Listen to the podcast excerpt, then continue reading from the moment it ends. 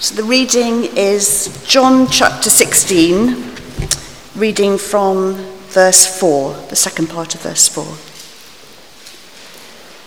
Page 1088. And this is Jesus speaking.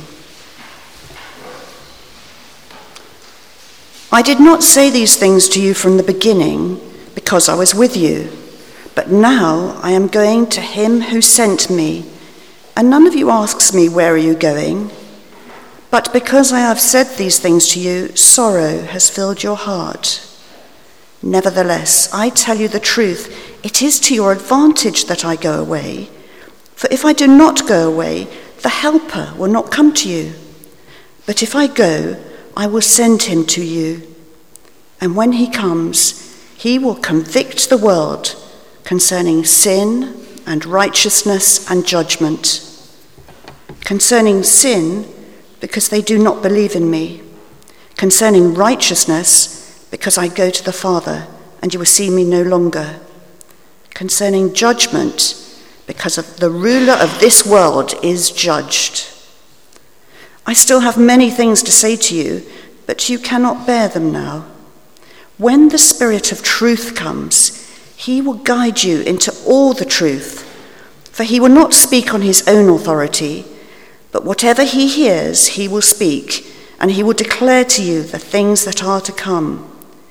He will glorify me, for he will take what is mine and, de- and declare it to you.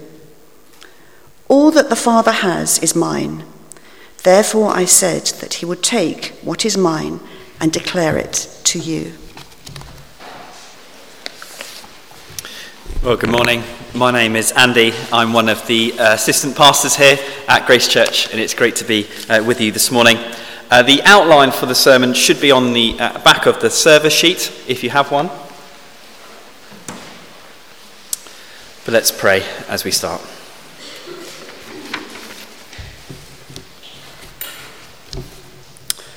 Heavenly Father, uh, we meet the Lord Jesus in his word, and so we pray we do that uh, now. Please show us great truths about him. Amen. Now, if you are asked what it's like to be a Christian, many would say actually it's quite lonely. At work, at school, at university, at the school gate, with friends, surrounded by people uh, who don't trust the Lord Jesus uh, stats say that 19 out of 20 people won't go to church today. Pretty much everyone we passed on their way here was on their way to do something else. Uh, most people in Dulwich have no time for church or the Lord Jesus. It feels quite lonely. Well, we are carrying on our series in the upper room discourse of John 13 to 17. Uh, Jesus is speaking to uh, the apostles the night before his crucifixion preparing them for his departure. The mood is one of fear and loneliness. And to top it all off, they had just heard uh, these words from the Lord Jesus in chapter 15, uh, verse 18, that we looked at last week. If the world hates you, know that it has hated me before it hated you. As we uh, said last week, the world is John's shorthand uh, for humanity in rebellion against God. And when the, Jesus is gone, these 11 apostles are going to bear the brunt of the world's anger against Jesus, uh, which we saw carries on uh, for Christians today. And so that begs the question in, in the feelings of fear and loneliness, how will we ever reach a world that hates Jesus? In the face of opposition, it's hard, isn't it, sometimes even to think, uh, to speak to our colleagues, our friends, our neighbours, and family about Jesus in a way that is compelling, a way they would understand. Perhaps we find it even hard to think of others coming to the point of wanting to follow Jesus uh, themselves. How are we going to bear witness in a world that hates Jesus? Well, Jesus gives us the headline answer in verse 7, if you look down. Nevertheless, I tell you the truth, it is to your advantage that I go away. For if I do not go away, the Helper will not come to you. But if I go, I will send him to you.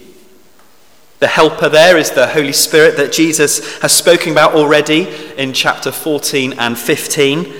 And as Jesus explains the work of the Holy Spirit uh, to us, we are meant to be greatly encouraged.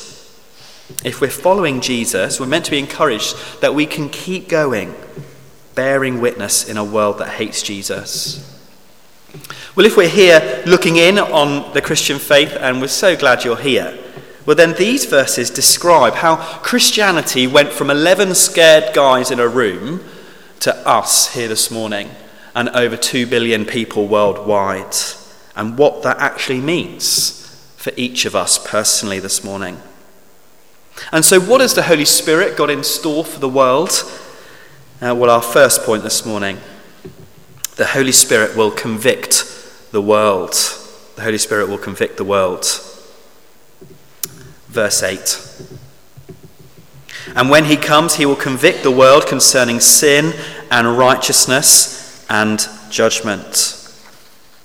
This language of convicting is uh, one used in the law court, exposing someone's guilt uh, maybe think of a detective series like Poirot or Death in Paradise. At the end, they gather all the suspects together and they expose who the murderer was, and how it was done, and why. Well, in the same way, the Holy Spirit, his work is to convict the world, exposing guilt. And he does that in three ways. Firstly, verse 9, concerning sin because they do not believe in me. The biggest problem we have as uh, human beings is not the stabbing of teenagers, uh, sexual violence, or political tyranny, as awful as those things are. But then when God sent his one and only Son into the world, people didn't believe in him. And that attitude continues today. This world refuses to recognize that Jesus is who he says he is, and so reject his right rule and authority. And the Holy Spirit is at work convicting people that rejecting Jesus is an awful thing to do. Someone on, on dry land uh, may believe in a lifeboat, but they don't entrust themselves to a lifeboat until they find themselves drowning at sea in need of a rescue. And in a similar way, we need to be convicted of sin, of our guilt before God, and our desperate need of a rescue before we will trust in the Lord Jesus to be saved. And that is the Spirit's work. Often we think it's impossible to convince people to follow Jesus. And so we can be tempted to water down this talk of sin because it is hard to hear for people. But actually, Jesus would say to us today don't lose heart, keep going. It's the Holy Spirit who convicts of sin. So the Holy Spirit convicts us concerning sin, and secondly, he convicts the world at verse 10 concerning righteousness, because I go to the Father and you will see me no longer. Through his words and his actions, uh, Jesus showed the world God's standard of righteousness as he lived the perfect, sinless life. And so, in the same way, exposing people's lack of righteousness, their self righteousness, indeed. I sometimes take my uh, three year old son to tennis lessons, and the competitive dad in me just rises up and I cannot sometimes resist picking up a tennis racket at the end and smashing down a serve, showing him how it's done. There you go. Um, but then imagine I go to Wimbledon and then I say, uh, Hey, Rafa, let me show you how it's done. Well, that is completely ridiculous. His standard is so way beyond mine. Now, self righteousness is about looking and saying, Let me show you how it's done to other people. Let me show you how to live. Look at me. But when we encounter a righteousness that is way beyond ours, we don't try and insist we are righteous, that we match up. we're silenced. When the Lord Jesus came into this world, uh, people saw his righteousness up close and they were silenced. People saw they weren't good enough for God. And without Jesus physically present to look to, Jesus says the Holy Spirit will take over, uh, convicting us that we do not match up to God's standard. Thirdly, uh, Jesus says the Holy Spirit will convict the world concerning judgment. Uh, verse 11, because the ruler of this world is judged. Now, the ruler of this world is, is an ironic title for Satan. Um, he's not really the ruler, he is leading a rebellion of this world against its creator. Uh, but the rebellion will not succeed. Uh, Jesus had earlier said in chapter 12, 31, Now is the judgment of this world. Now will the ruler of this world be cast out. The world thinks of the cross as the place where Jesus uh, was condemned. But Jesus insists it's the other way round. Uh, the cross is uh, where the world is condemned and Satan is defeated, giving a foretaste of the final judgment uh, to come. That is bad news for Satan.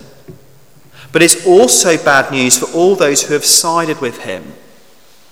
Because if the rebellion has failed and the leader of the rebellion has been put down, well, then all those who are fighting in that rebel cause will also lose. Jesus' work on earth was to convict people that those who oppose him will end up on the losing side. And now Jesus says the Holy Spirit will take over at doing the same. And so the, the work, uh, the, Jesus' work on earth was one of convicting people of uh, rejecting him, of their failure to be righteous, and the judgment to come. And the Holy Spirit continues this work in the world today.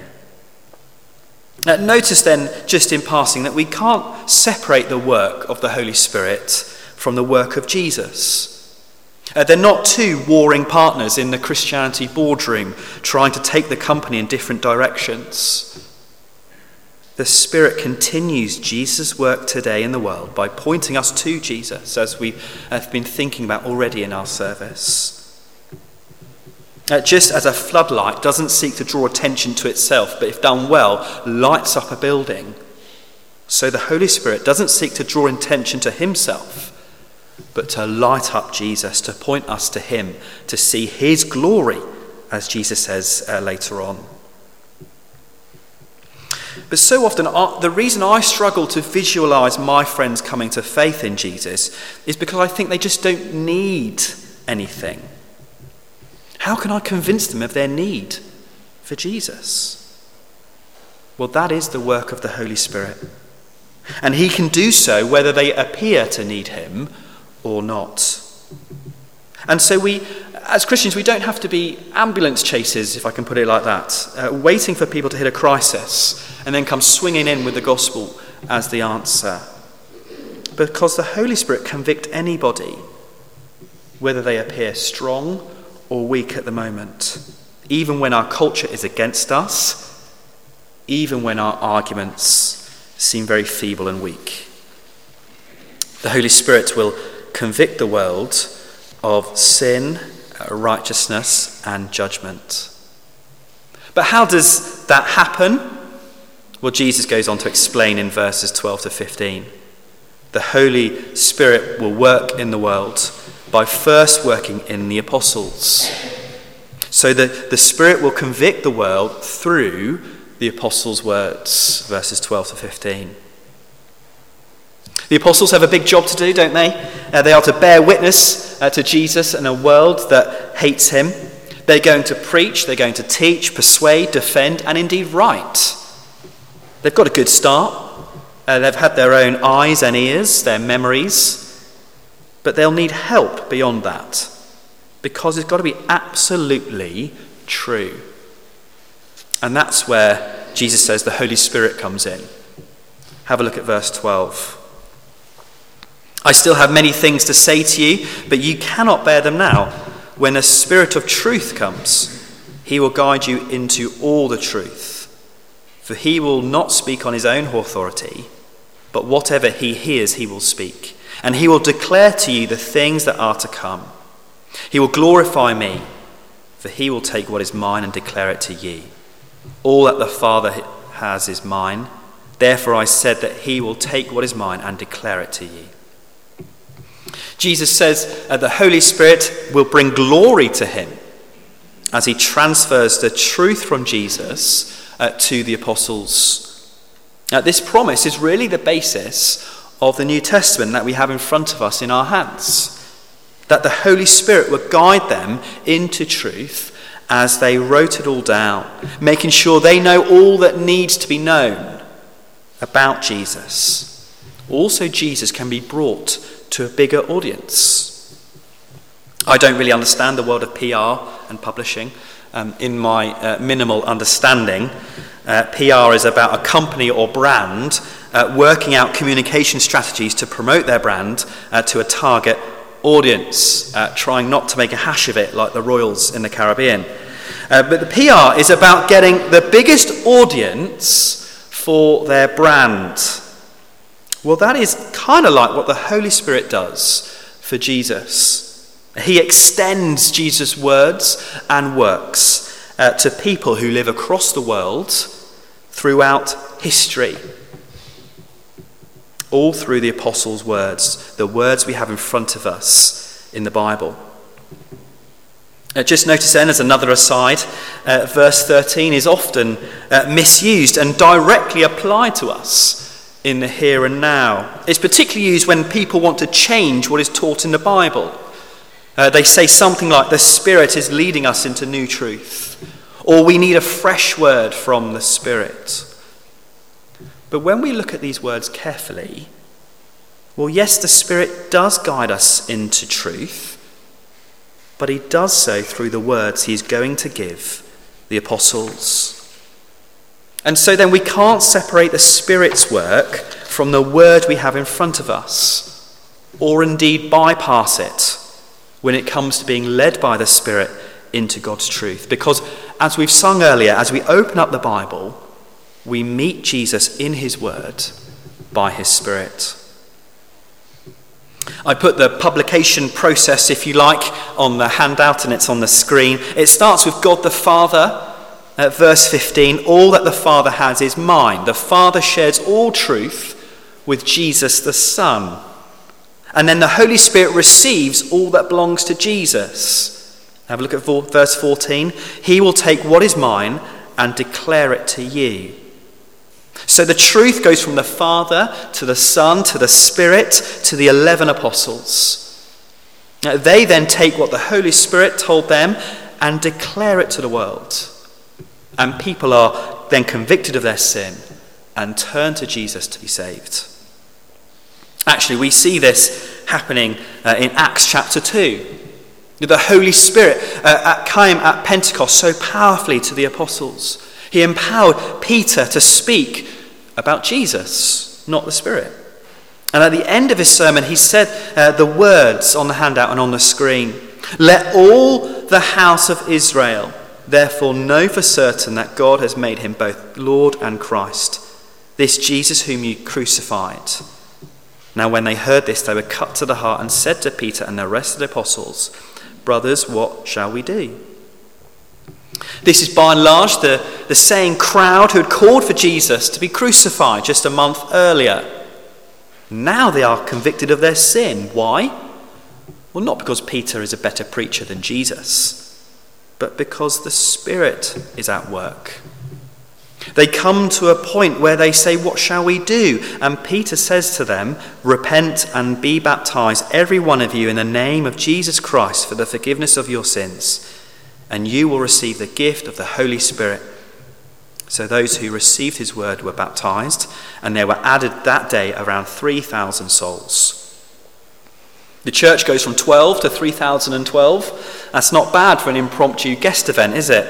And then the gospel gets passed on and on. The same words to other people, they get convicted of sin, they repent, they receive the Spirit, they pass on the word to other people, and on it goes. This is how the Spirit extends Jesus' ministry to the world, these words we have in the Bible. these Holy Spirit declared words, when shared with the world, bring people from death to life. We are actually testimony to that in this room uh, this morning. If we went around the room and asked each other how we became a Christian, well, we'd hear different stories, but in every case, uh, God spoke about his son Jesus in words declared by the Holy Spirit that were shared with us by our parents, uh, by a friend at university, perhaps, a colleague. Uh, we heard these words, convicted of our sin, that we'd fallen way short of God's righteous standards and so deserve judgment, and which led us to put our trust in Jesus. We are examples here today of the Spirit's work in the world through the pages of the Bible. Well, the big application to the apostles in the room and to us today is to be enormously encouraged. Against a backdrop of fear and loneliness, and bearing witness in a world that hates Christians. The encouragement is that we're not on our own. the Spirit will be actively at work, convicting people through the apostles' words. This is how uh, Jesus can say it, it's for our advantage that he goes away. He ushers in a new age of the Spirit that cuts across geography and history we may sometimes think, if, if only I lived when Jesus was on earth, I could bring my colleague to a lunchtime talk with Jesus himself as a speaker. Or, uh, or as a church, we could book Jesus uh, for next year's guest events. Wouldn't that be great?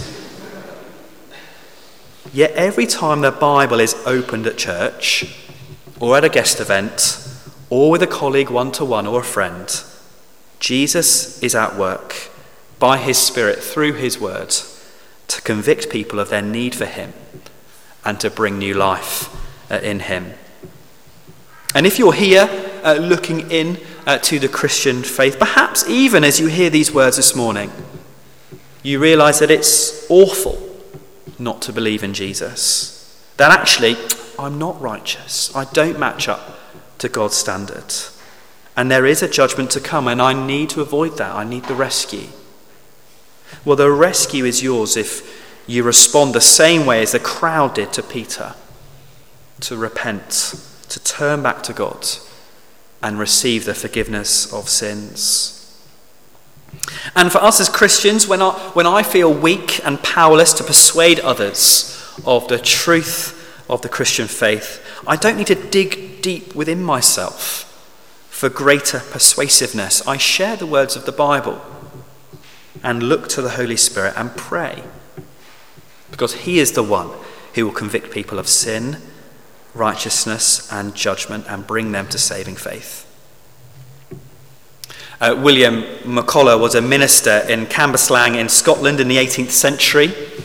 He was known actually as the ale minister because when he got up to preach, some in the congregation got up to go to the pub.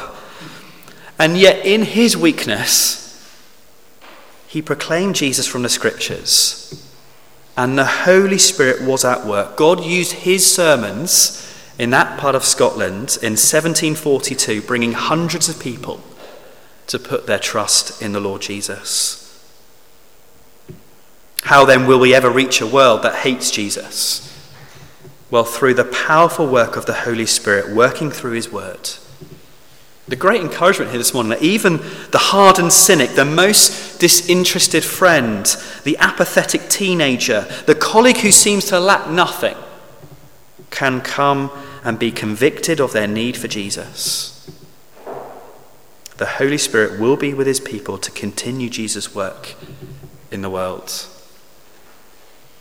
Uh, just as I close, the, the pastor theologian Don Carson writes uh, this on these verses. I would quit all forms of Christian ministry immediately if I were not convinced that the Holy Spirit is working in the world to convict it of its sin, righteousness, and judgment. I have no confidence that on my own I could successfully persuade anyone of their deepest need for Jesus and of the truth of the gospel. And so this passage reassures us that far from being abandoned to the task of witness, we are privileged to be the chosen instruments by which the Holy Spirit performs his ministry. Even when everything looks weak, even when the culture seems against us, the Holy Spirit can turn anyone to Jesus through his words. And so, if we want to see God's Spirit at work today, then we'll want to be involved in that work of sharing the word about Jesus uh, with others. Let's pray.